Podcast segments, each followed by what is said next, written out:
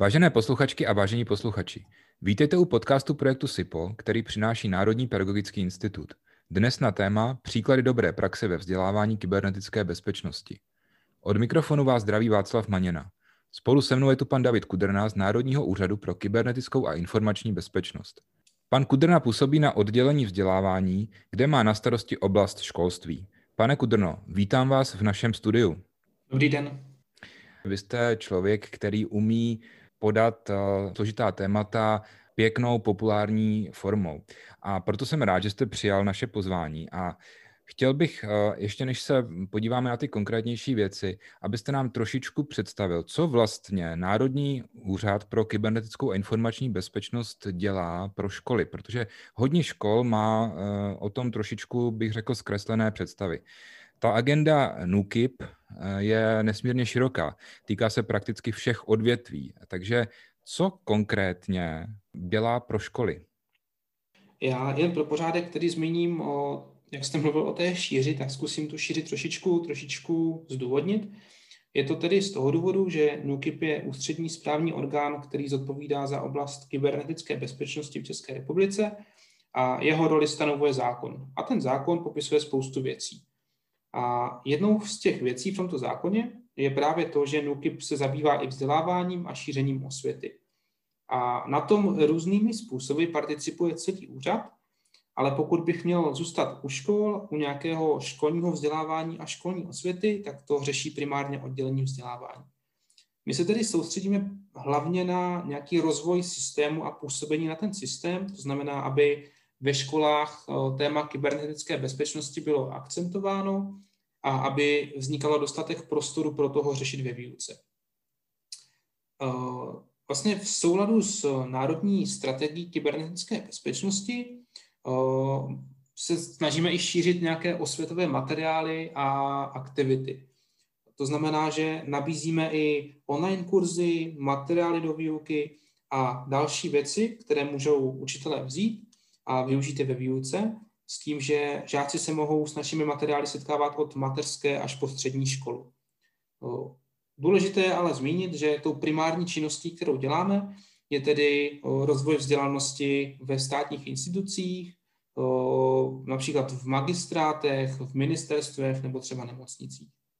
Já vím, že vy děláte i spoustu užitečných a zajímavých materiálů v této oblasti pro školy, k tomu se ještě později dostaneme, ale teď by mě zajímalo, když e, škola potřebuje e, s NUKIBem něco řešit, může se na vás obrátit přímo, nebo jakým způsobem vás může škola kontaktovat?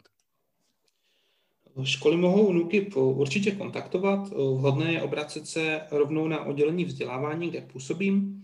E, můžeme obohatit výuku našimi výukovými materiály, můžeme poskytnout online kurzy pro pedagogický sbor nebo sdílet dobrou praxi právě z terénu. Eh, nebo například diskutovat střední odborné vzdělávání a jeho současné možnosti, pokud je třeba no, střední škola, která se zajímá o kybernetické obory. Eh, paleta našich činností je opravdu pestrá. Eh, nejlepší je napsat rovnou na e-mail vzdělávání zavináč který bude po dohodě uveden také v rozšiřujícím obsahu tohoto podcastu. A buď zvládneme na dotaz odpovědět přímo sami, nebo ho nasměrujeme alespoň na někoho dalšího, kdo to vzhledem k jeho charakteru zvládne ještě lépe. Řešíte také nějakým způsobem uh, problematiku GDPR ve školách, anebo to vůbec jako nespadá do vaší kompetence? To je dobrá otázka. Tady je určitě potřeba zmínit, že NUKIP nemá ve své gesci problematiku GDPR. Pro tuto oblast je gestorem a pouze a jen Úřad pro ochranu osobních údajů. Z toho důvodu také otázky GDPR neřešíme ani v žádném z našich online kurzů. To znamená, pokud jsem před chvílí mluvil o tom, že můžeme nabízet online kurzy například pro pedagogický sbor, tak toto téma tam není a je to právě z toho důvodu, že k tomu v Česku slouží jiný úřad. Vy jste mluvil uh, o tom, že teda poskytujete školám uh, různé vzdělávací akce, takže můžete prosím být trošku víc konkrétní, co si třeba můžou školy u vás objednat? Jak jsem zmiňoval na začátku, NUKIP není klasickou vzdělávací institucí, ale je to ústřední správní orgán. To znamená, že se soustředí především na rozvoj systému. Soustředí se na to, aby ve školách bylo dostatek prostoru pro to řešit kybernetickou bezpečnost. Nicméně nabízíme školám i nějaké další, další součinnosti. To znamená, nabízíme e-learningové kurzy nebo online osvětové materiály pro podporu výuky, kterou NUKIP vytváří přímo sám. My máme takovou filozofii a to, aby byly ty materiály dostupné vždy všem a všude. Z toho důvodu třeba neposkytujeme příliš prezenčních setkání nebo nějakých, nějakých workshopů. Primárně se právě soustředíme na ty online kurzy a online materiály, které může využít každý. Ono to i lépe odpovídá tomu charakteru ústředního správního orgánu. Nicméně, čas od času, pokud nám to vlastně nějaké další povinnosti dovolí, tak rádi zavítáme i do škol, ale vždycky se to snažíme s něčím spojit. Návštěva školy pro nás důležitá z toho důvodu, že si udržujeme kontakt s realitou, že se bavíme s žáky, bavíme se s učiteli, mapujeme si to prostředí a snažíme se potom s těmi poznatky dále pracovat.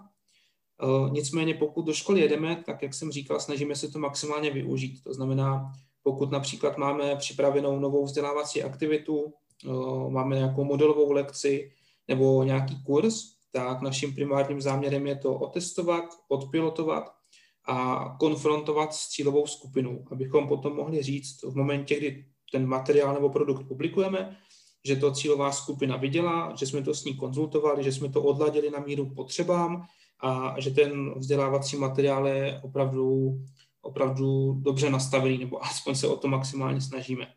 My pro tyto účely budujeme i seznam kontaktů ochotných škol, které s námi spolupracují právě pro tyto testovací účely.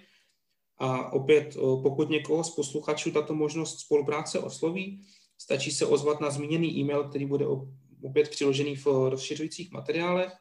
A současně, pokud tu mám prostor, tak bych rád i poděkoval školám, které se s námi takto baví a aktivně spolupracují, protože je to pro nás velmi, velmi užitečné. Vy už jste to zmiňoval, že vaše filozofie je taková, aby to bylo všechno zadarmo, těm školám snadno přístupné kdykoliv. Tak eh, můžete třeba říct eh, nějakou webovou adresu? Primárně jsou všechny materiály k dostání u nás na vzdělávacím portálu osvěta.nukip.cz. Opět zase přidáme odkaz do rozšiřujících materiálů s tím, že já možná rovnou i nabídnu takovou kolekci toho, co tam je vlastně možné najít. Eh, my tvoříme materiály, jako jsou komiksy, povídky nebo různé videokurzy, které žákům přibližují právě kybernetickou bezpečnost maximálně atraktivním způsobem, nebo alespoň v to věříme, a taky způsobem, který odpovídá jejich životnímu kontextu. To znamená, snažíme se používat spoustu příkladů, které žáci dokážou akceptovat a které no, si dokážou spojit s jejich eh, každodenní realitou. Když to vezmu postupně, tak třeba pro mateřské školy jsme připravili povídky a takové metodické karty Vanda Eda v online světě, ve kterých dvě dvojčata objevují příležitosti i rizika online světa. Je to taková vlastně tištěná publikace, my jsme ji asi před dvěma lety distribuovali i do všech mateřských škol v republice. To znamená, že věřím, že se k posluchačům dostala s tím, že eh, pro žáky prvního stupně máme modifikaci tohoto, tohoto materiálu v podobě online aktivity, online kurzu, který je interaktivní a žáci tam mohou ovlivňovat ty příběhy. To znamená, eh, mohou reagovat na nějaké situace, eh, určovat vlastně ten rozhodovací strom a podle toho se ty příběhy, příběhy dále rozvíjí. Dále se nám velmi osvědčily komiksové formy zpracování obsahu, se kterými pracujeme v kurzech Digistopa, Eh, ty jsou vhodné pro žáky čtvrtých až sedmých ročníků. My tam eh, vlastně eh, řešíme témata jako je kyberšikana nebo kybergrooming s tím, že žáci vidí takovou autentickou komunikaci, vidí způsob, jakým může kyberšikana vznikat, jakým, jakou může nabývat podobu a do jakých situací se vlastně oběti nebo celý kolektiv může dostávat. S tím, že teď experimentujeme i s vývojem chatbota, kde si žáci budou moci vyzkoušet přímo komunikaci s internetovým predátorem v reálném čase. To znamená, můžou si vyzkoušet, jaké to je být vlastně pod náporem nějakých třeba zpráv, které mi vyhrožují nebo které mě straší a můžou si vyzkoušet vlastně, jaké to je s takovým predátorem jednat a komunikovat. A potom, co je také naše vlastně jedna z posledních novinek, tak na motivy komiksu jsme také vytvořili Instagramový profil, kde sdílíme typy a triky nebo další vychytávky pro pohyb v online světě. Snažíme se motivovat žáky ke studiu kybernetické bezpečnosti aby vlastně třeba v 8. 9. třídě získali nějakou motivaci se zaměřit nebo vybrat si právě nějaký kybernetický obor, protože on faktem je, že v praxi chybí strašně moc odborníků orientovaných tímto směrem. A vlastně máme tam i další seriály, které naplňují nějaké naše buď osvětové nebo motivační cíle. Co se týká produktů pro starší žáky, tak tam máme videokurs s youtubery, ten se jmenuje Semnet Tvor, který žije na netu. Tento kurz už je hodně o nějakých technikálích a uživatelských dovednostech, uživatelské bezpečnosti. Řešíme tam třeba etický hacking, internet věcí nebo umělou inteligenci a její etické aspekty.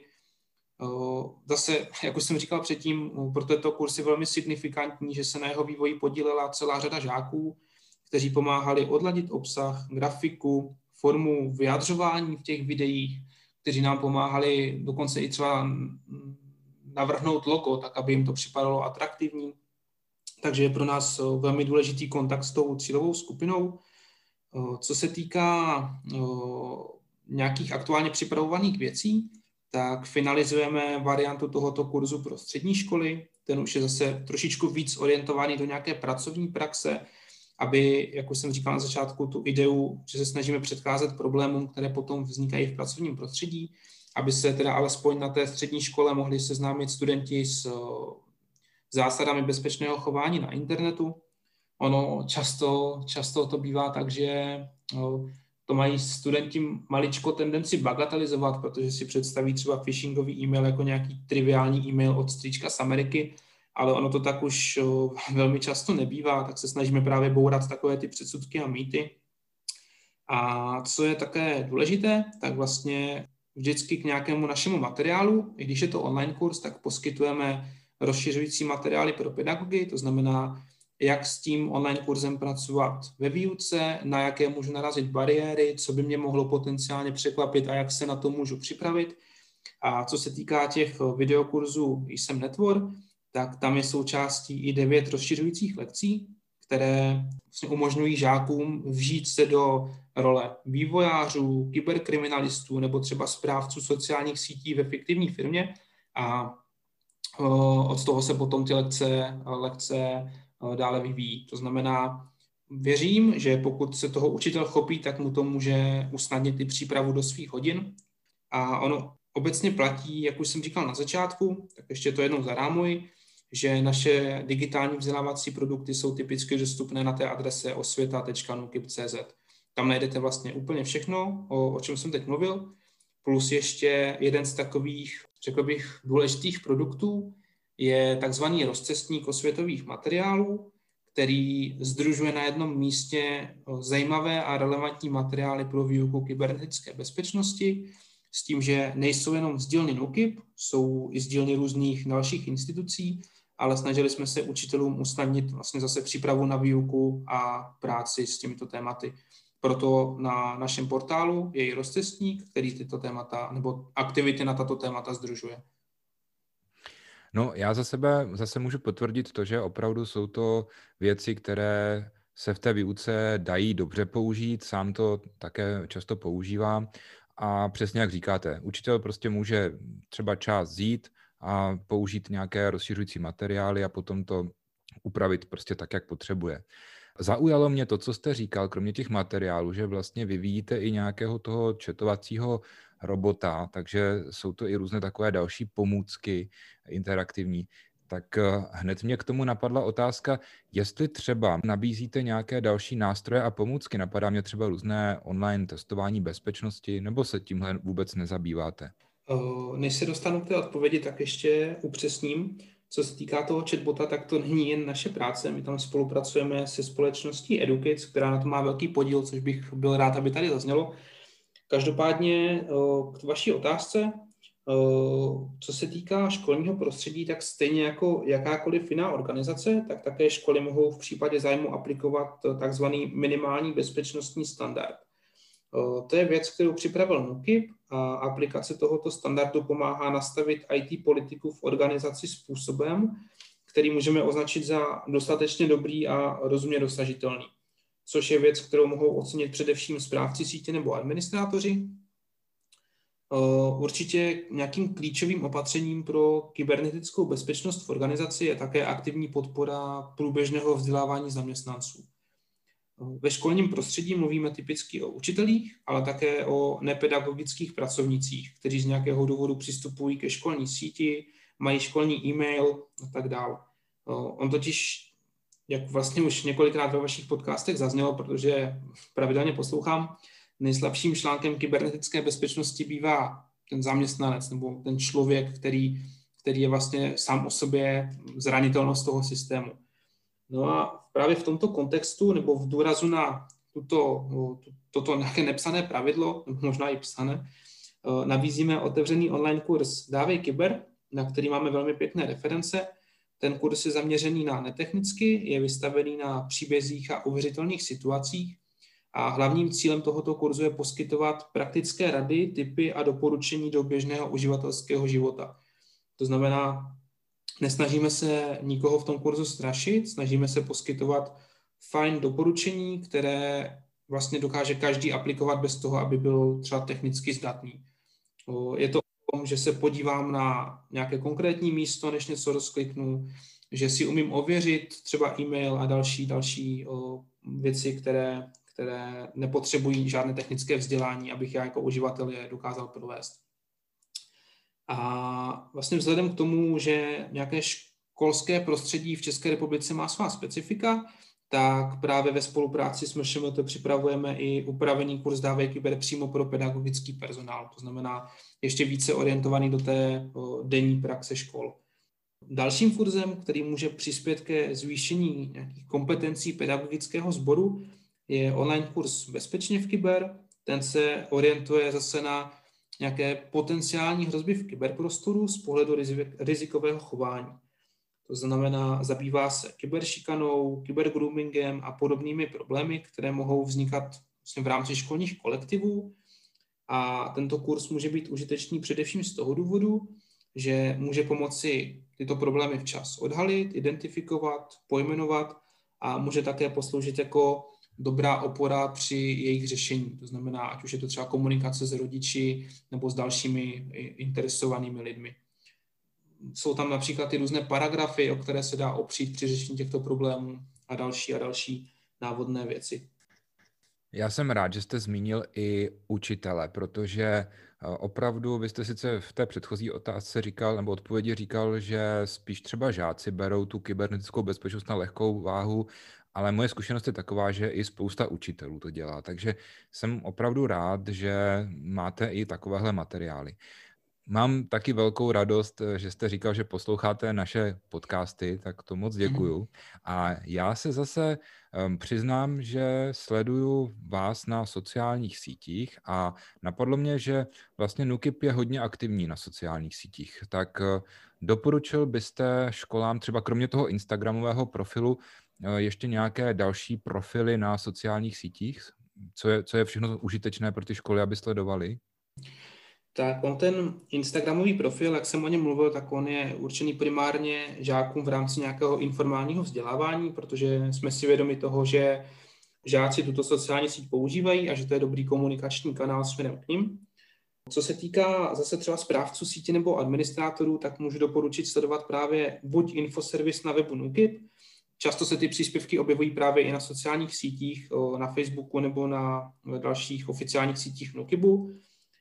Bývají tam různá varování, aktuální hrozby, zranitelnosti nebo další aktuality, které mohou být nápomocné v řízení včasných opatření. To znamená, pokud se například opakuje nějaký vzorec útoku na konkrétní technologii, tak se snažíme sdílet informace k této věci. Tím jste mi právě nahrál na další otázku. Tenhle ten poslední rok, řekněme, byl opravdu hodně specifický pro školy a samozřejmě, že ta situace vnesla úplně nové nároky na kybernetickou bezpečnost. Eh, můžete nám prozradit, s čím se na vás za poslední rok školy nejčastěji obracely, nebo jaké nejčastější problémy jste pomáhali řešit školám? Eh, obecně se dalo pozorovat, že školy v průběhu koronavirové pandemie a online výuky řešili problémy s nezvanými návštěvníky v hodinách, všimli jsme si, že se více diskutovala kyberšikana nebo třeba digitální pohoda žáků a technostres, to znamená jak byli zavalení spoustou technologií, účtů, úkolů a dalších věcí, takže ono není úplně jednoduché se s tím někdy vyrovnat. Každopádně my vlastně řešení těchto záležitostí často nemáme v gesci, proto pokud se na nás někdo v těchto záležitostech dotazoval, tak jsme spíš fungovali jako takový rozcestník, který odkazoval na další organizace nebo další projekty, které k tomu mají blíže a dokážou poskytnout nějakou relevantní pomoc. On, jak jsem zmiňoval, NUKIP může řešit spíše nějakou primární prevenci a včasnou osvětu. A vlastně s tím jsme my vstupovali tady do toho období. My jsme si byli vědomi toho, že žáci tráví více času online a že je potřeba na to reagovat a podporovat právě tu osvětu. To znamená, my jsme se snažili intenzivně distribuovat osvětové materiály, nabízeli jsme například přes informační systémy škol naše aktivity, které máme pro žáky, které máme do výuky. Snažili jsme se i podporovat učitele, vznikaly různé panelové diskuze na tato témata. Zkrátka, snažili jsme se být vidět, posílali jsme dokonce ve společné spolupráci s MŠMT dopis ředitelům škol, který právě zmiňoval a akcentoval důležitost tohoto tématu a zase propagoval ty vzdělávací materiály, motivoval k tomu, aby je učitelé vzali a využili. Takže spíše jsme viděli svou roli v tom, že jsme se snažili motivovat, snažili jsme se informovat a zkrátka šířit tu osvětu jako takovou. Pokud mohu soudit, tak dle mého názoru se to velice dobře daří. Doufám, že i ten dnešní podcast přispěje k tomu, že školy třeba budou eh, víc proskoumávat materiály Nukibu, a že se třeba budou o jeho činnost víc zajímat, protože opravdu to, co děláte pro školy, tak je velice široká škála. A ještě na závěr, máte nějaké užitečné rady pro rodiče, žáky, učitele? Spíše než eh, rady bych měl takovou závěrečnou myšlenku, která zase stojí na těch zkušenostech z terénu. My si všímáme, a to už dlouhodobě několika věcí. Ona se obecně kybernetická bezpečnost ve školách smršťuje právě na ta témata jako kyberšikana nebo kybergrooming a podobně sociálně patologické jevy, což eh, jsou určitě velmi, velmi důležitá témata. Každopádně absolutní většina preventivních či osvětových aktivit se potom točí pouze kolem nich a úplně z toho vypadává taková ta uživatelská bezpečnost a ta role toho uživatele a takové ty technikálie. A třeba máme docela dobře vypozorováno, že žáci už na přelomu prvního a druhého stupně se nás typicky ptají na věci, jako jsou krádeže účtů, protože mají třeba svůj herní účet, mají tam nějakou postavu, eh, investovali do ní třeba i nějaké peníze a zkrátka je to zajímá. Ptají se třeba na kybernetické útoky, protože se kolem sebe o nich slyší, vidí to ve zprávách, ale vlastně se mm, nikdo o tom kloudně s nimi nebaví. Zajímají je počítačové viry, ptají se třeba na to, jestli si můžou zavirovat mobil, jestli mají mít antivir v mobilu. A ona ta jejich informační a vzdělávací potřeba vlastně leží trošičku jinde, než bychom možná očekávali. A my se potom setkáváme s tím, že nám na aktivity pro pátou třídu chodí zpětné vazby ze střední průmyslové školy. A tam je takové jakoby nepochopení z různých stran a je vlastně škoda, že se, že se možná někdy nedaří víc protěžovat ty uživatelsky orientované vzdělávací aktivity, Vlastně další věcí, které si všímáme, tak eh, bývá nějaká obava vyučujících z neznámých témat. On ten vzorec bývá právě takový, že eh, žáci se v online světě dokážou pohybovat obratně, tudíž učitelé mohou nabývat dojmu, že není potřeba s nimi otázky té bezpečnosti řešit. Jenomže zde nefunguje mm, jako přímá úměra. Ono to spíš bývá tak, a to dokonce i podle některých průzkumů, že digitální obratnost zvyšuje ty uživatelské nástrahy, protože žáci experimentují, objevují, zkouší, stahují torrenty, instalují hry a zkrátka prolízají ty zákoutí online světa a potom i ta jejich obratnost vlastně nemusí zaručit to, že se jim vždycky všechno podaří a že zůstanou na celou dobu v bezpečí. A oni se vlastně i žáci o těchto věcech velmi rádi baví. Oni si o tom chtějí povídat. A důležité je se nebát a nebát se o tom mluvit a ptát se ptát se na trendy, ptát se na věci, které hybou Instagramem, hybou YouTubem, hledat průniky s výukou a my, když jsme ve škole, tak vždycky zjistíme od žáků něco nového. zjistíme něco o nějaké nové výzvě, o nějaké nové hře, o nějakém novém trendu a ono je potřeba si přiznat nebo přistoupit na to, že není v silách člověka sledovat všechny trendy, být u všeho a mm, je potřeba se opravdu třeba nestydět nebo nehledat v sobě nějakou vnitřní obavu z toho, že vlastně těm žákům nemám co přidat, protože ono se stačí ptát a oni vám to všechno rádi řeknou a můžete už potom nějak jenom stylizovat tu diskuzi a oni si vlastně často vystačí sami a když se dobře řídí ten dialog, tak si často i sami odpoví na spoustu otázek nebo najdou spoustu řešení. Takže možná jenom tak pošťouchávat eh, třeba v nějaké diskuzi a hodně se toho vyřeší vlastně v rámci toho kolektivu. A myslím si, že je také důležité v tomto ohledu přehnaně nemoralizovat, protože uh, já jsem zastánce toho, nebo myslím si, uh, že takové věci žáci často vypouští hned druhým uchem ven, protože mají pocit, že je někdo odsuzuje, že jim vlastně nikdo nerozumí a že jsou takový, že vlastně nemají, nemají jako pochopení. Takže věřím, že cesta je spíš je neodsuzovat, ale poslechnout si ty jejich zájmy v online světě, ty jejich koníčky, otevřít se jim a hledat souvislosti se svými vlastními zálibami. A ono možná při takové diskuzi člověk dojde k pochopení, že to, co je pro žáky sledování oblíbeného youtubera, který hraje hru, tak je to též, co pro dospěláka třeba oddechový seriál v televizi. Nebo nám třeba říkali žáci, že rodiče často nechápou, proč se dívají na to, jak nějaký youtuber hraje třeba fotbalovou hru a streamuje to. A oni nám říkali, jako to je přece úplně to tež, jako když se dospěláci dívají na fotbal v televizi. Prostě žádný jako rozdíl. Takže spíš než stavět bariéry, tak zkrátka hledat ty mosty.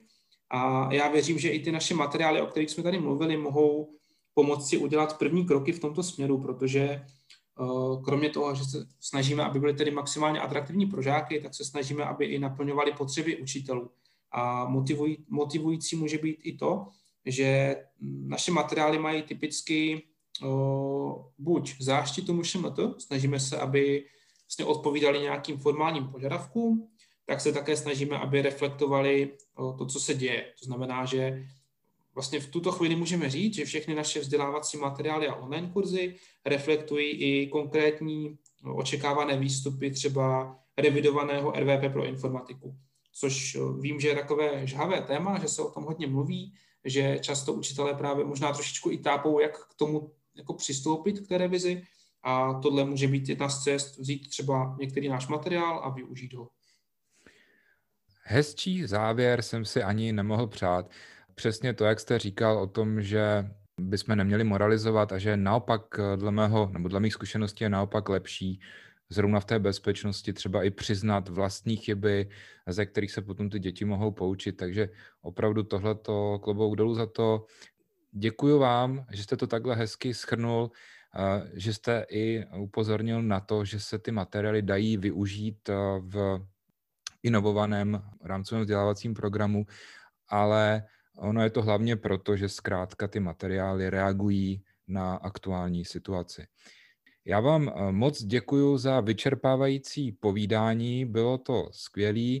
Držím vám palce, ať eh, hodně těch věcí, které pro učitele děláte, tak eh, ať mají hm, ten účinek, jaký si slibujete, aby ta prevence opravdu byla, protože je to velice důležité. Loučím se s vámi a loučím se i s našimi posluchači. Já děkuji za pozvání a také se loučím. Tento podcast vám přinesl projekt SIPO. Na jehož financování se podílí Ministerstvo školství, mládeže a tělovýchovy a Evropská unie.